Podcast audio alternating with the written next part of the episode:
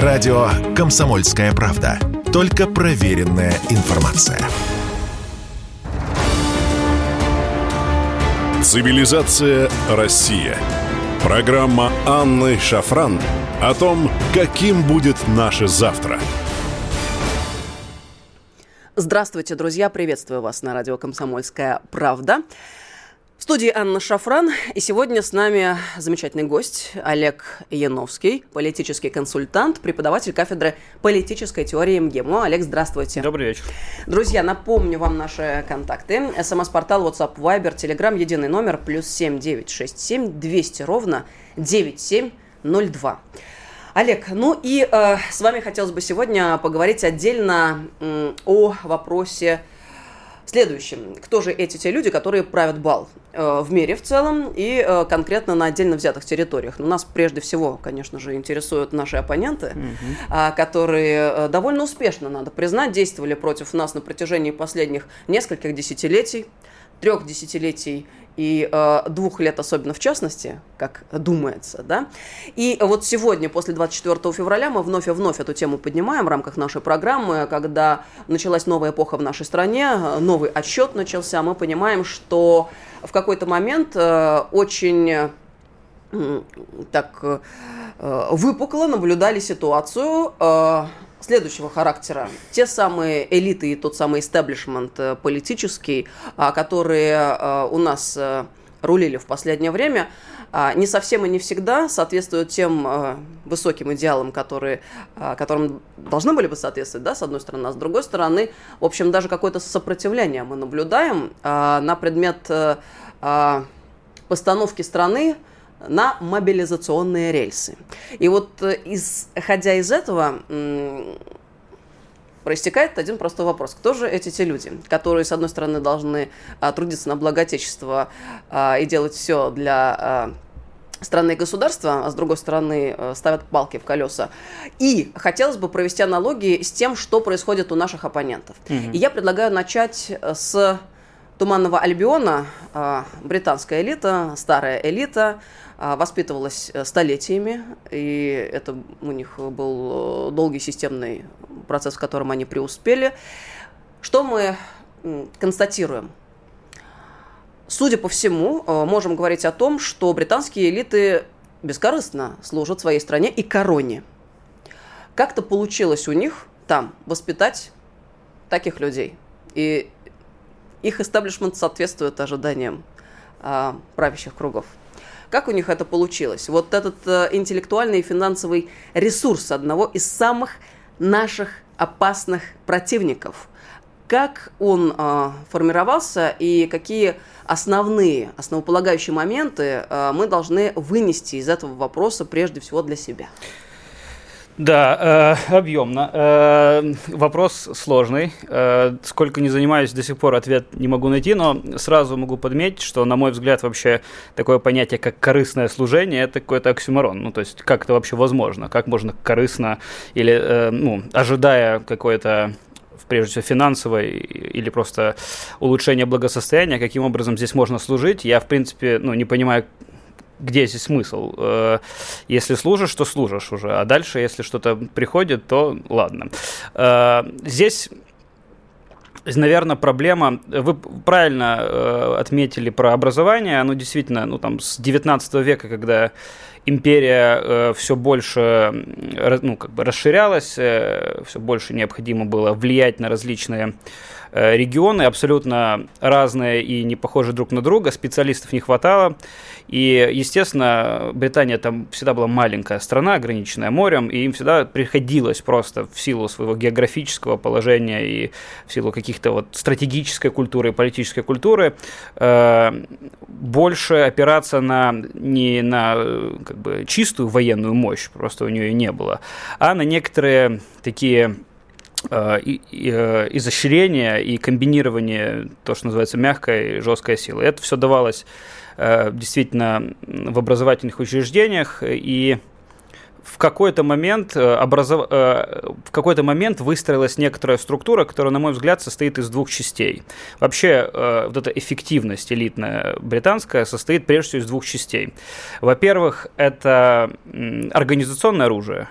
Это, по сути, то, что работало и в семнадцатом веке, и в шестнадцатом веке, было модифицировано в девятнадцатом веке, было существенно модифицировано Черчиллем во время Второй мировой, после, даже до Второй мировой и во время Второй мировой, так как в Первую мировую войну англи- англичане потеряли очень большое количество аристократов. И сейчас это прям новое, новое, новый зенит этого дела. Прежде всего, организационное оружие. И второе – это некоторая структура межэлитных коммуникаций. Дело в том, что э, ну, я бы, наверное, характеризовал, если не вдаваться в какие-то академические э, дебри, я бы, наверное, характеризовал элиту как некоторый класс, способный эффективно управлять э, механизмами проецирования силы. То есть это некоторое меньшинство, которое по праву имеет право руководить большинством. Ну, потому что большинство не может руководить большинством, просто в силу каких-то естественных причин, природных и так далее. И э, эти люди естественным образом, ну, понятное дело, что они имеют какие-то привилегии, доступы к каким-то вещам, которым массы не имеют, но в основном это, конечно, люди, которые... Завис, их элитный статус зависит от служения государству. И наоборот. Мы не должны забывать, что изначально, ну, допустим, говоря про британский элитный класс, это, естественно, аристократия. Аристократия – это служилый класс, это военные. Их задача э, кровью доказывать свой статус и свою статусность. Поэтому это в крови и в традиции, и в культуре э, воевать, э, защищать и э, понимать, что если э, предавать государство во время служения, то и, собственно, класс распадется, и элитность распадется. И говоря об организационном оружии, я бы здесь, наверное, сказал сразу, то, что обеспечивает этот вот институт служения, это, наверное, сетевые организации, это некоторые структуры согласования межэлитного. Причем они и военные, и гражданские, и военно-гражданские, и люб- любые, и академические. И второе – это то, каким образом, кто является субъектами проецирования этой мягкой, мягкой силы и вот влияния э, британского. Э, на мой взгляд, э, каждый британец-специалист, который имеет тот в какой-либо мере доступ к элитным кругам, а практически, ну, какие мы знаем сферы британского влияния наиболее сильные? Естественно, прежде всего, это коммуникации, пиар, лоббизм, это самое известное, лучше равных просто нет, юриспруденция, консалтинг, конечно, ну и финансовые услуги, естественно, разведка, но это отдельная вещь. И мы должны понимать, что в этих, вот в этих сферах лучшее лучшие их представители, они, естественно, принадлежат какому-то элитному классу, широкому. И каждый из этих людей – субъект э, или агент британского интереса. Потому что государство, это, ну, это не конспирология, это в любом э, доктринальном документе, от э, Палаты Лордов до Министерства, там, до Foreign Office, до Министерства обороны, во всех, э, из, во всех документах написано, что каждый профессионал, э, представитель британской индустрии, он агент влияния, агент мягкой силы в мире, проецирования. То есть, по сути, э, каждый представитель э, консалтингового агентства, каждый консультант э, в какой-то среднеазиатской стране, каждый э, специалист в сфере финансов или юрист, э, когда ему, от него не требуется, он профессионал, а когда от него требуется, он выполняет э, задания государства. То есть, иными словами, если совсем просто выразиться, ни одного случайного человека ни на одной э, более или менее значимой позиции. Во-первых, так, и во-вторых, э, нет такого понятия, как... Э, ну, элите не надо объяснять, зачем ей что-то делать. Она сама знает, что ей делать, потому что она продукт этого курса единого. То есть элита рождается во время какой-то цели, какой-то курса. То есть в девятнадцатом веке она родилась из-за необходимости расширять и как бы углублять э, влияние Британии на э, э, территории колониальные. И исходя из этого появилась объективная необходимость этого всего. То есть, еще раз, на самом деле не может быть стройной элиты, которая бы служила своему государству, в отсутствии идеологии и четкого целеполагания. Идеологии, или я бы даже сказал... Дело в том, что здесь тоже еще один момент, он такой противоречивый. Дело в том, что элита не любит считать, что она подвержена идеологии. А, они свободны. Ей не нравится, да. Но есть всегда... скрепляющая идея. То есть есть некоторая элитная идеология, вот так вот можно сказать. Она не особо отличается. Просто она имеет некоторую как бы статусную надстройку, можно так сказать. То есть она предопределяет действительно все сферы жизни, но она определена больше единой целью. То есть, если в рамках идеологии иногда надо объяснять, что там значит кон- конкретная доктрина или какое-то действие, или надо направлять, э, элиту не надо направлять, она сама знает, что ей делать. Именно поэтому настоящая элита всегда автономна в своих действиях и не требуется контроль сверху, государственный, институциональный или какой-либо другой. Им не надо объяснять. Они знают, куда идти, они знают, что делать, и они знают, э, точнее, они не предполагают э, какого-то действия, которое оторвано от института, который обеспечивает их элитность, то есть государство. Ну, это в случае, там, допустим, британцев э, есть, конечно, и какие-то неприкрепленные государства элит наверняка. А как достичь того уровня, чтобы элита сама знала, понимала, куда ей идти, что надо и какие интересы обеспечивать? Э, да, тоже болезненный вопрос. Э, конечно, образование. Э, вот, э, знаете, меня удивило, я в МГИМО преподаю, меня удивило, что студенты МГИМО больше не ассоциируют себя с некоторым элитным классом. То есть даже говоришь, и они краснеют, что ну как бы вы должны, у вас уже по праву того, что вы прошли все испытания, там ЕГЭ огромный балл получили, вы как бы имеете право, если вы доучитесь, конечно, и вас не выгонят, имеете право вполне обоснованное идти в институты государственные, финансовые, которые, ну, лидирующие, и представлять там государство. Вот это очень интересный момент. Сейчас мы паузу сделаем mm. и через пару минут отсюда же продолжим. Mm. Радио «Комсомольская правда». Никаких фейков, только правда. Цивилизация Россия. Друзья, продолжаем программу. С нами сегодня в программе Олег Яновский, политический консультант и преподаватель кафедры политической теории МГИМО. Мы говорим сегодня об элитах и элитных группах. Начали мы с Британии, потому что, ну, один из самых ярких позитивных примеров того, как это должно происходить. Перед уходом на паузу мы остановились на положении дел у нас в стране. И вот про МГИМО вы очень интересно сказали, когда...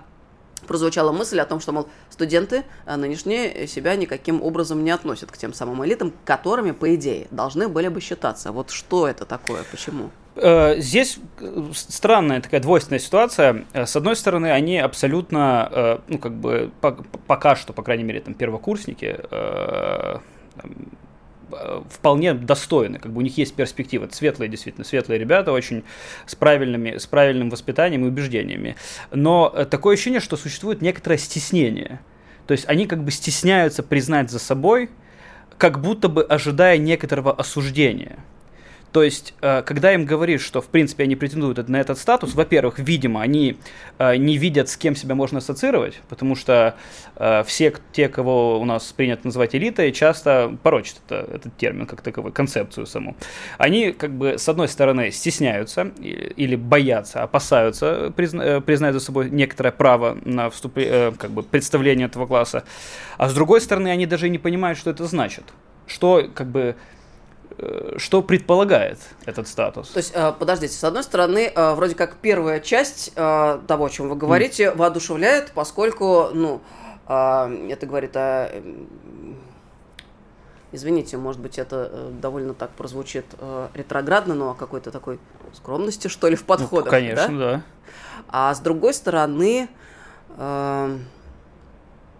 А как вы сказали, что второе было? Второе – это э, нет некоторого понимания, что это значит. А быть, с другой стороны, да. удручает, потому что, видимо, то э, среднее образование общее, которое получают наши школьники в последние годы, ну, совершенно не обеспечивает тех нужд э, э, и целей, которые государство ставит. Ну и, с другой стороны, даже в публичной сфере. Вот представьте себе, есть там э, восемнадцатилетний, девятнадцатилетний студент, который смотрит телевидение, а еще, скорее всего, там просто соцсети, повсюду соцсети, и тут ему говорят, вот, у нас э, специальная военная операция, он смотрит, раз, э, интеллектуальная элита в Грузии, раз, э, как творческая элита в, в Армении, раз, э, какие-то чиновники начинают сбегать, какие-то топ-менеджеры компаний, в которые они хотели пойти, и они не понимают, а как? Что, как диссонанс происходит? Когнитивный диссонанс. Да, и вопрос, э, а кто объяснит, что происходит?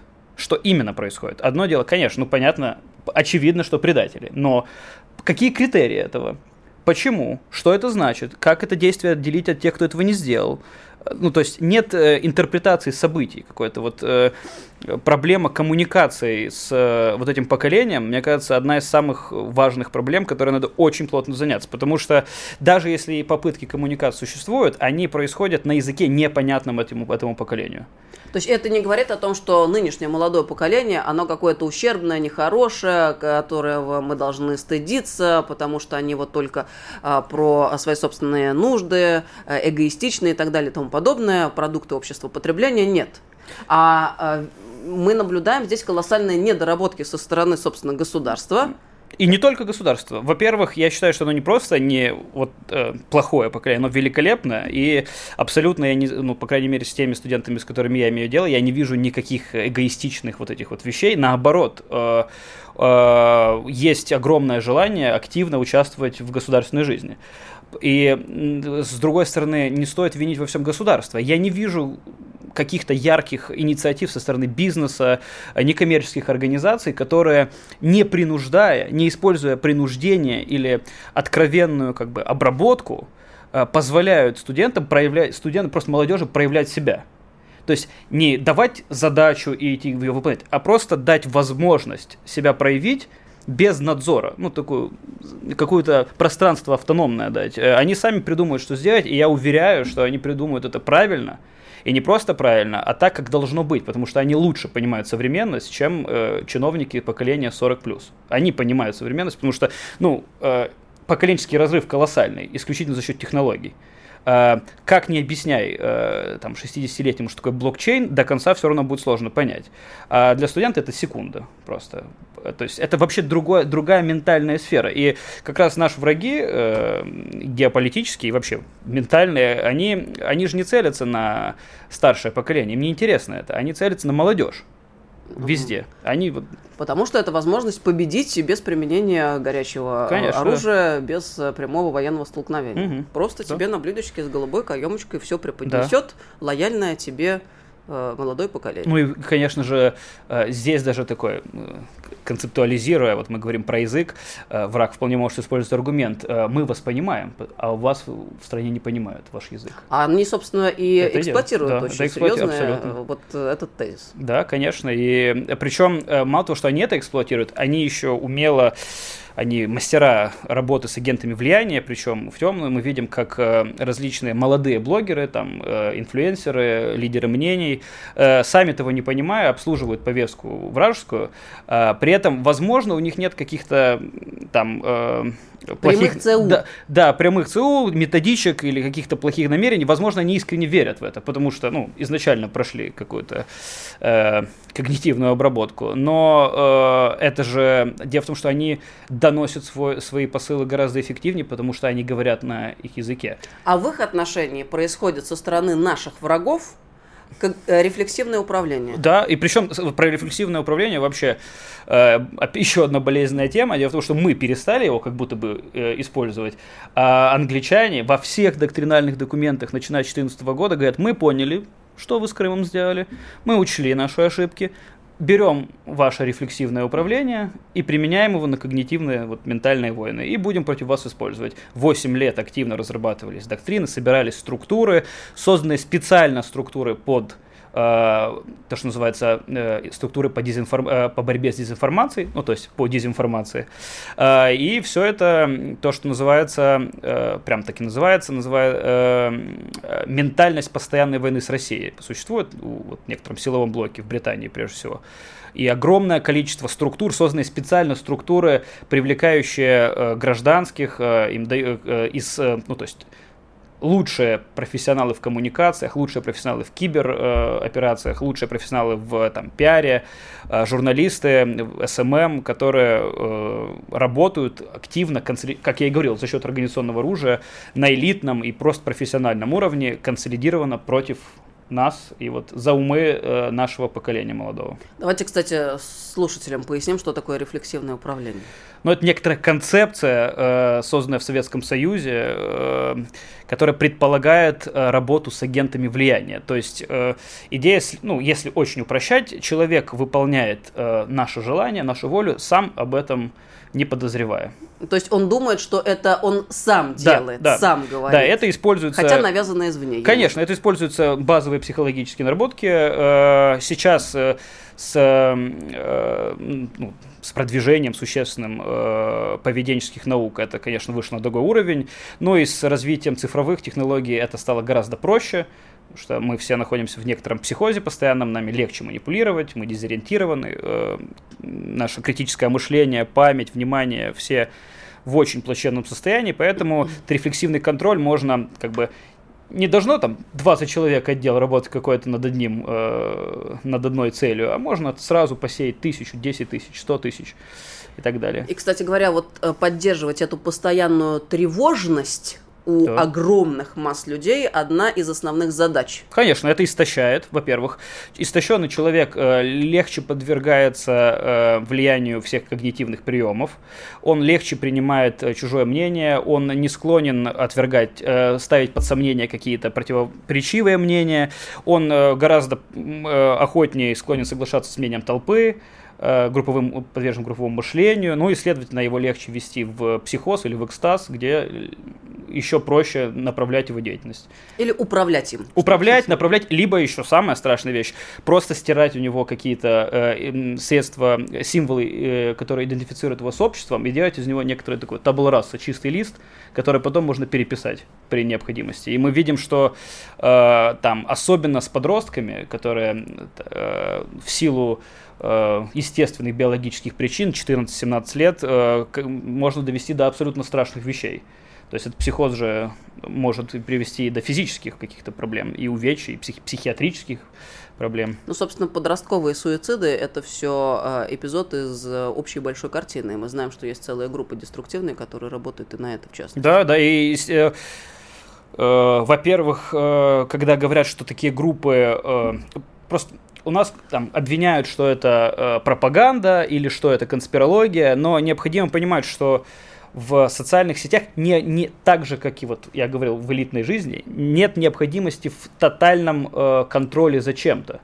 Надо внедрить некоторые смыслы, там, нарративы, э, оби- э, за- завести жизнь и создать закрытую, закрытое сообщество, пузырь, то, что называется эхокамера в социальной сети, а дальше оно будет все само по себе развиваться, и любая радикальная идея, с которой согласны в сообществе, будет максимально э, экзальтироваться, а все остальные будут максимально отвергаться.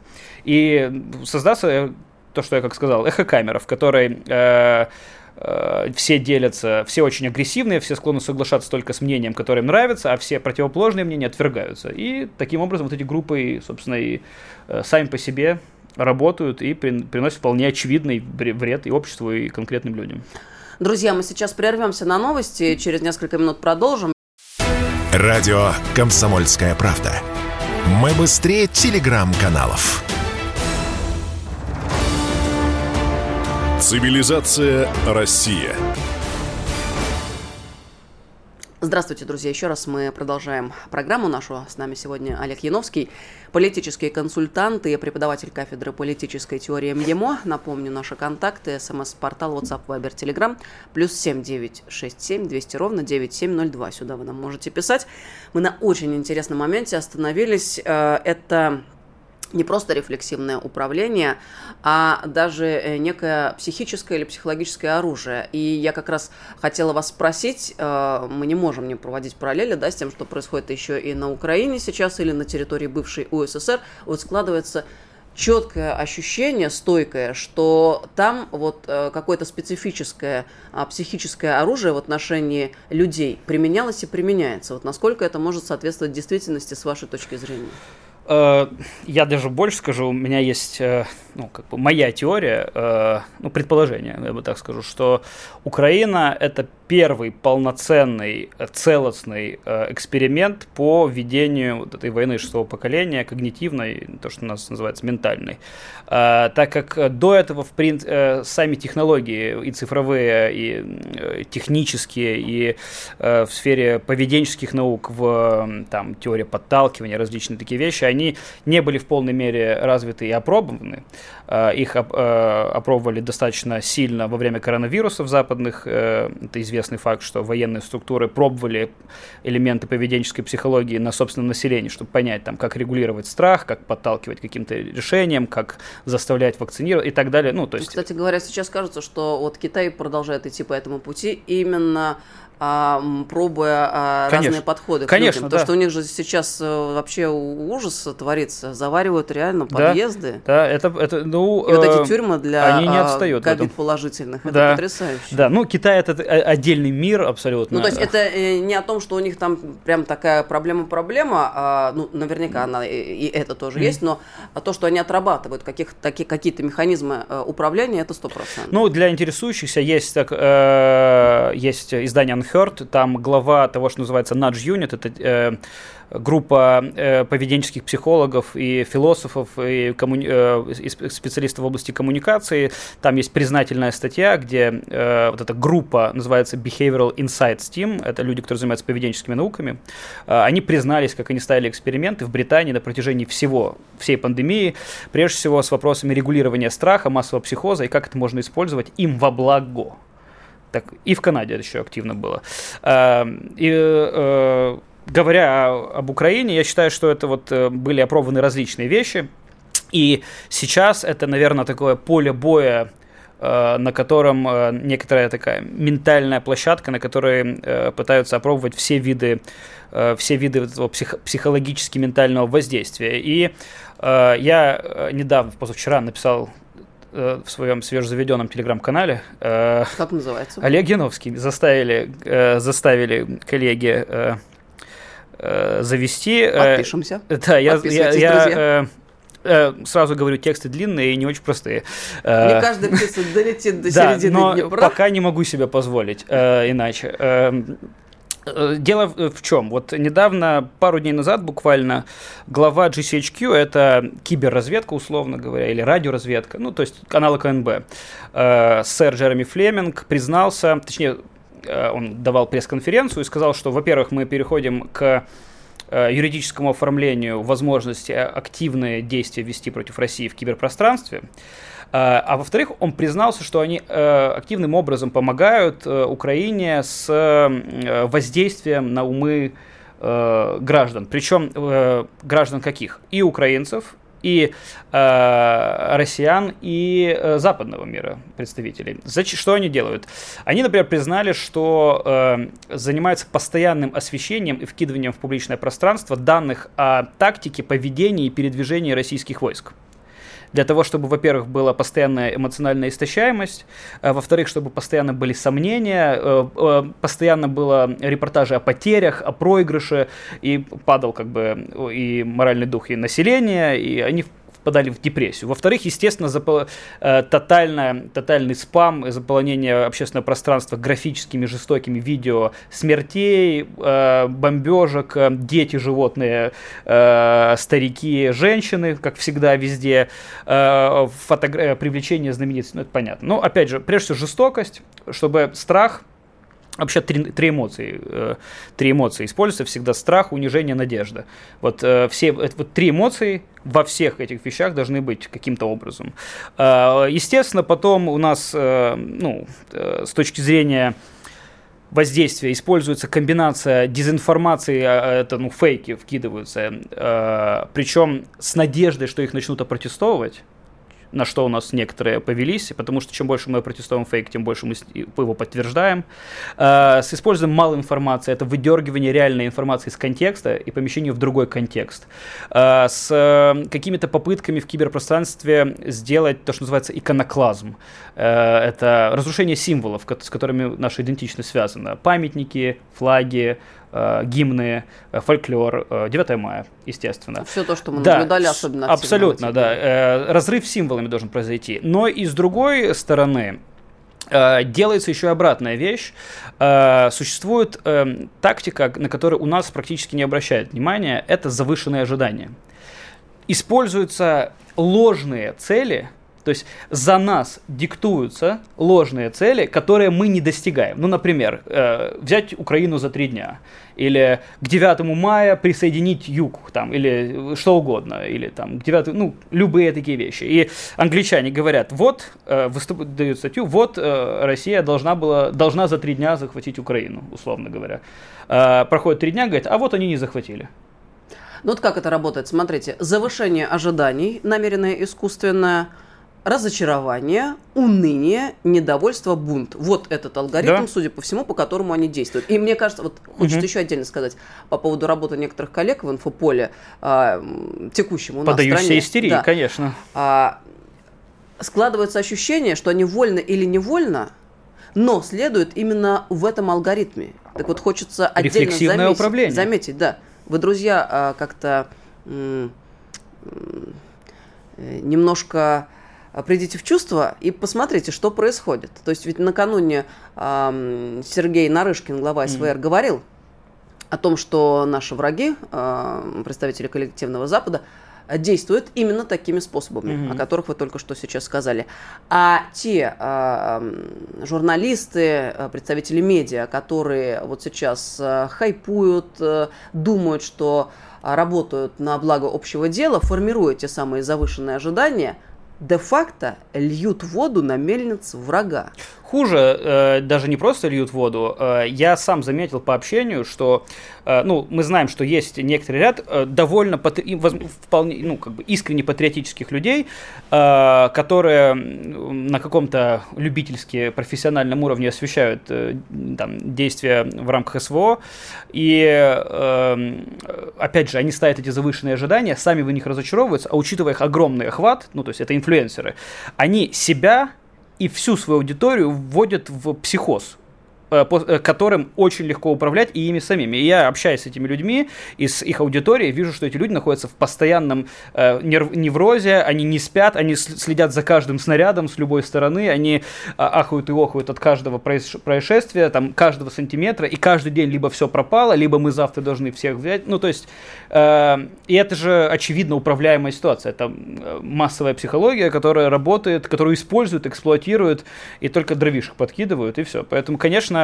каким-то образом это надо регулировать. Но а, кто-то, ладно, не по злому умыслу, а, а, а в силу вполне, да. Да, каких-то обстоятельств а, сложившихся, а кто-то ведь может а, заниматься а, заведомо диверсионной деятельностью. Естественно, для таких вещей существуют в западных странах, по крайней мере, ну, у нас называются методички, а, существуют единые коммуникационные стратегии. Например, Центр государственных коммуникаций, это некоторая спецслужба, которая занимается межведомстве, налаживанием межведомственной коммуникации и выда- выдачей в публичное пространство единой консолидированной позиции коммуникационной, которая используют не, граждан, не граждане, а специалисты в сфере коммуникаций. То есть они делают, собирают консолидированную позицию и выдают методичку для коммуни- коммуникаторов, пиарщиков, эс эм эм-щиков в различных, от разведки до частников. И они идут по этой методичке. То есть если бы у нас, конечно... Возможно, кто-то этим уже занимается, или я просто не знаю, уже такое существует, либо желательно таким заняться.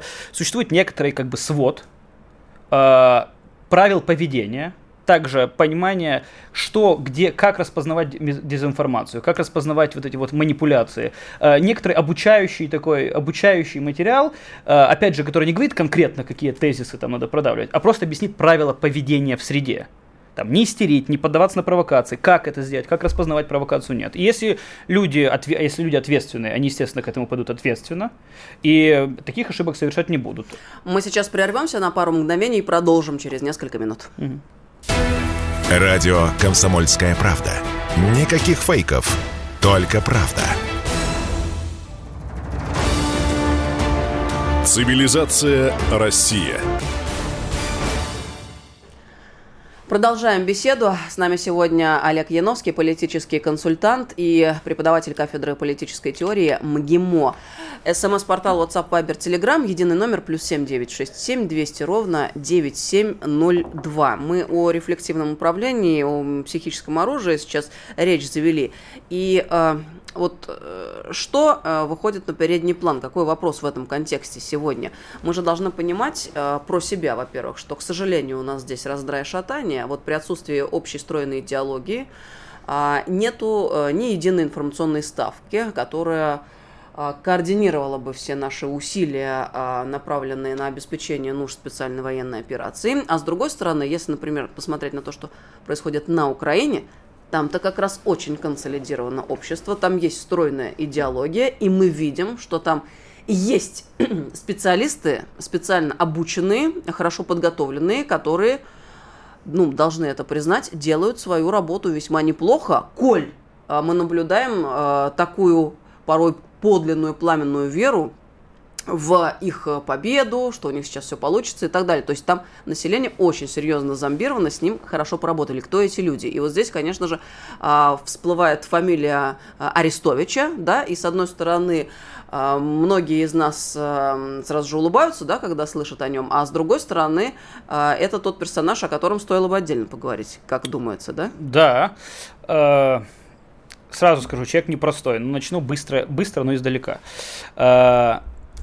Идея привлекать, активно привлекать резервистов и вообще все это, про, про что вот эти вот, вот такие войны, про что? Военные ведомства, которые прежде всего ответственны за ведение подобных, ну, за ведение боевых действий и оборону, они в силу финансирования, в силу кадровых вещей, в силу рынка труда физически и психологически не могут быть специалистами во всем. Это невозможно просто. При этом в западном мире, прежде всего в Англии, армия – это центр консолидации элит, учитывая, что центром элиты является аристократия, аристократия – служилый класс, армия – самая элитная, как бы, самая элитная вещь. Что сделали англичане? Вообще Черчилль это поднял до невиданного какого-то э, невиданных высот. Они создали структуры, которые активно вовлекают э, гражданских специалистов в выполнение г- задач по отстаиванию государственных интересов в любых сферах. Что, что происходит? Есть армия. Армия отождествляется с государством. Мы знаем, что, как мы уже вначале э, проговорили, э, для любого человека, связанного с элитой, э, служение государству является как бы тотальным императивом, и нет такого понятия, как не служить. Э, поэтому все они связаны с этими армейскими структурами и часто на безвозмездной основе предоставляют выс- лучшие профессионалы в лучших в главных областях, финансы, коммуникации, там, право, что угодно, э, разведка, э, предоставляют свои услуги при необходимости.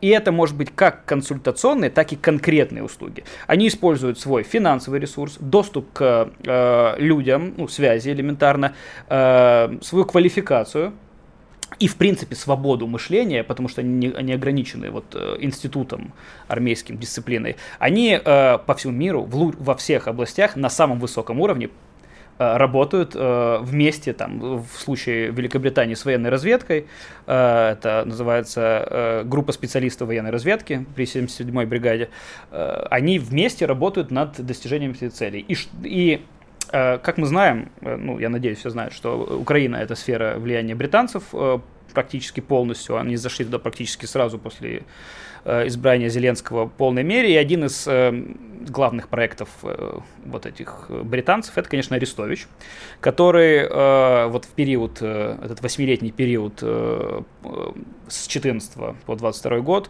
э, активно занимался созданием копии этой структуры на Украине, э, привлечение резервистов, военных и гражданского населения к э, выполнениям э, военных операций и околовоенных операций или экспертизы. Посмотрите на, люб... на ведомства, которые были созданы за восемь лет. Министерство цифрового развития, которое, естественно, связано, ну, понятно, с чем оно связано, что объяснять. Какие ведомства, как, как работают как...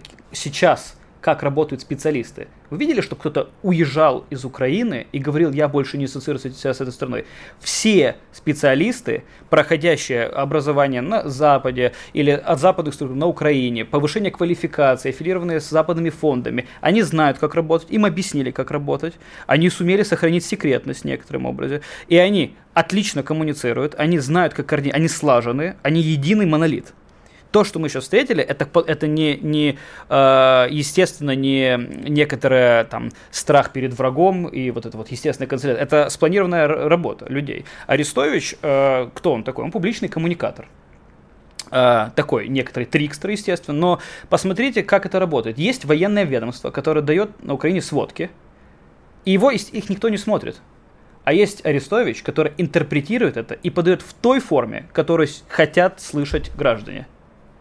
То есть, э, ну, Арестович — это второй по популярности человек на Украине. Если как бы что-то случится с э, украинским верховным главнокомандующим, понятно, кто будет следующим. То есть, это некоторый интерпретатор реальности. И э, да, он часто забавный, часто нелепый, часто для нас непонятный, как бы вызывающий отторжение, но э, он, и, он и то, что он делает, как он внедряет смыслы, это то, что формирует картину мира украинцев на данный момент. Но это же не может человек простой это делать. Тем более, если там, кому-то интересно, обратить внимание на его образование. Какое у него образование? Иезуитский университет, военная разведка, длительная, длительная работа с различными психологами серьезными, множественные, множественные командировки в западные центры, активное взаимодействие с различными, различными организациями как по линии британской разведки, так и по линии иезуитской, иезуитских вещей. Человек образованный. Часто, конечно, если там пристально смотреть за его видео, он часто там загибает, врет откровенно, но он врет так, что ты ему веришь. То есть для человека, который прям полностью не в материале, он вводит в дебри вот этих вот нарративов, смыслов, э, в которых человек теряется, и, ну, он гипнотизирует, он умеет работать с публикой. Таких э, коммуникаторов, на мой взгляд, у нас не хватает. То есть, э, что отличает, э, что их отличает его, например, от какого-то ведущего или там шоумена или э, селебрити? Почему он не может стать коммуникатором? Потому что, в отличие от э, шоумена или там э, какого-то комментатора, Uh, Арестович уполномочен заявлять что-то от лица государства. И здесь uh, есть важный момент, который ключевой в успешности. Почему же специалисты готовы на безвозмездной частной основе, ну иногда оплачиваем, на безвозмездной основе uh, работать и вот в Британии. Там есть один инструмент, который, на мой, на мой взгляд, абсолютно гениальный. Там есть институт... Uh, uh, институт... Uh, поощрения, которые, э, в общем, там раздают звания, почетные звания. То есть, если человек профессионал, допустим, в финансах или там формировании смыслов, коммуникатор, и он э, в период, например, там, специальной операции или чего-то, какой-то операции военной, э, помогает государству вместе с военными структурами и делает это на высоко, высоком экспертном уровне, ему присваивают почетное офицерское звание. Вы представляете, что это не просто... как бы почетно для человека. Это же э, предполагает и ответственность офицерскую некоторую. Это вообще предполагает целый новый мир. И вхождение в элитный клуб. И вхождение в элитный клуб, круг, и в... Э, и новые, вы понимаете, какой уровень э, связей в межэлитной коммуникации сразу появляется. Это единая консолидированная элитная группа. Он больше, они да, больше не разграничивают гражданские и военные. Это, это одни самая люди. Сетевая структура. И так и рождается идея элитная, куда идти. Они все друг с другом связаны через различные... Понятно, это отдельный разговор, там, как работает организационное оружие Британии, как структуры, где они там координируют и согласуют действия, но сам этот факт, что они готовы принять гражданского в эту закрытую абсолютно касту, э, да готовы дать лучшим, а это одна из главных, кстати, причин выживаемости Британии, потому что они готовы выдергивать неэлитных в элитные классы, э, поднимать их как-то. Социальные. Социальные лифты. Социальные лифты очень избирательные. А здесь, ну, это представь себе, э, как это будет работать, что, какой, какой человек э, чувство долга будет иметь и благодарности, и как сложно ему будет придать этот, вот этот вот статус. Это, конечно, на мой, на мой взгляд, абсолютно гениальный ход. У нас остается буквально полторы минуты до конца программы. Ну, то есть, получается, у них очень консолидированные эти группы, истеблишмент, а у нас элиты компрадорские во многом были и есть. А как сделать так, чтобы у нас имперская элита появилась наконец? Э, образование, естественно. Начинать, вот то, что я говорил про молодежь. Вообще... Конечно, коммуникации, во все коммуникации. Начинать объяснять правильно, нужным языком молодежи, цели государства, что эти цели предполагают, куда мы идем и зачем мы что-либо делаем на их языке, во-первых. Во-вторых, конечно, самое, на мой взгляд, сейчас, ну, с точки зрения тактической, не, ну, не в масштабах каких-то огромных, это, конечно, начать привлекать действительно специалистов к тем или иным видом помощи для э, э, успешного окончания специальной военной операции. То есть эти люди до, э, лучшие, лучшие из своих сфер, э, от академической, там, я не знаю, до кибер, э, должны э, помогать э, и тем самым доказывать свою приверженность государству, и тем самым как бы... Э, вымащивать себе путь в будущую элиту. Да, и видеть, что действительно этот путь есть. Доказать надо что, свою элитность. Потому что картина-то в нашей стране, она совершенно противоположного характера складывалась в последние mm-hmm. годы. То есть были удел те, кто мало думал о судьбах Отечества. Да. Выразимся так поэтично. Подлинные же патриоты, они почему-то всегда были где-то на задворках mm-hmm. империи. Но настала пора новая, и мы с оптимизмом смотрим в будущее. Согласен, согласен. Победа будет за нами, и все да. у нас получится. Спасибо вам большое. Спасибо, что за позвали. Очень интересную беседу. До новых встреч. До свидания. Хочется надеяться. Олег Яновский был с нами, политический консультант и преподаватель кафедры политической теории МГИМО. Всем доброго вечера, друзья. Россия. Чтобы получать еще больше информации и эксклюзивных материалов, присоединяйтесь к радио «Комсомольская правда» в соцсетях. В отечественных социальных сетях. Смотрите новые выпуски на Рутьюбе, читайте телеграм-канал, добавляйтесь в друзья ВКонтакте, подписывайтесь, смотрите и слушайте. Радио «Комсомольская правда». Самая оперативная и проверенная информация в эфире и соцсетях.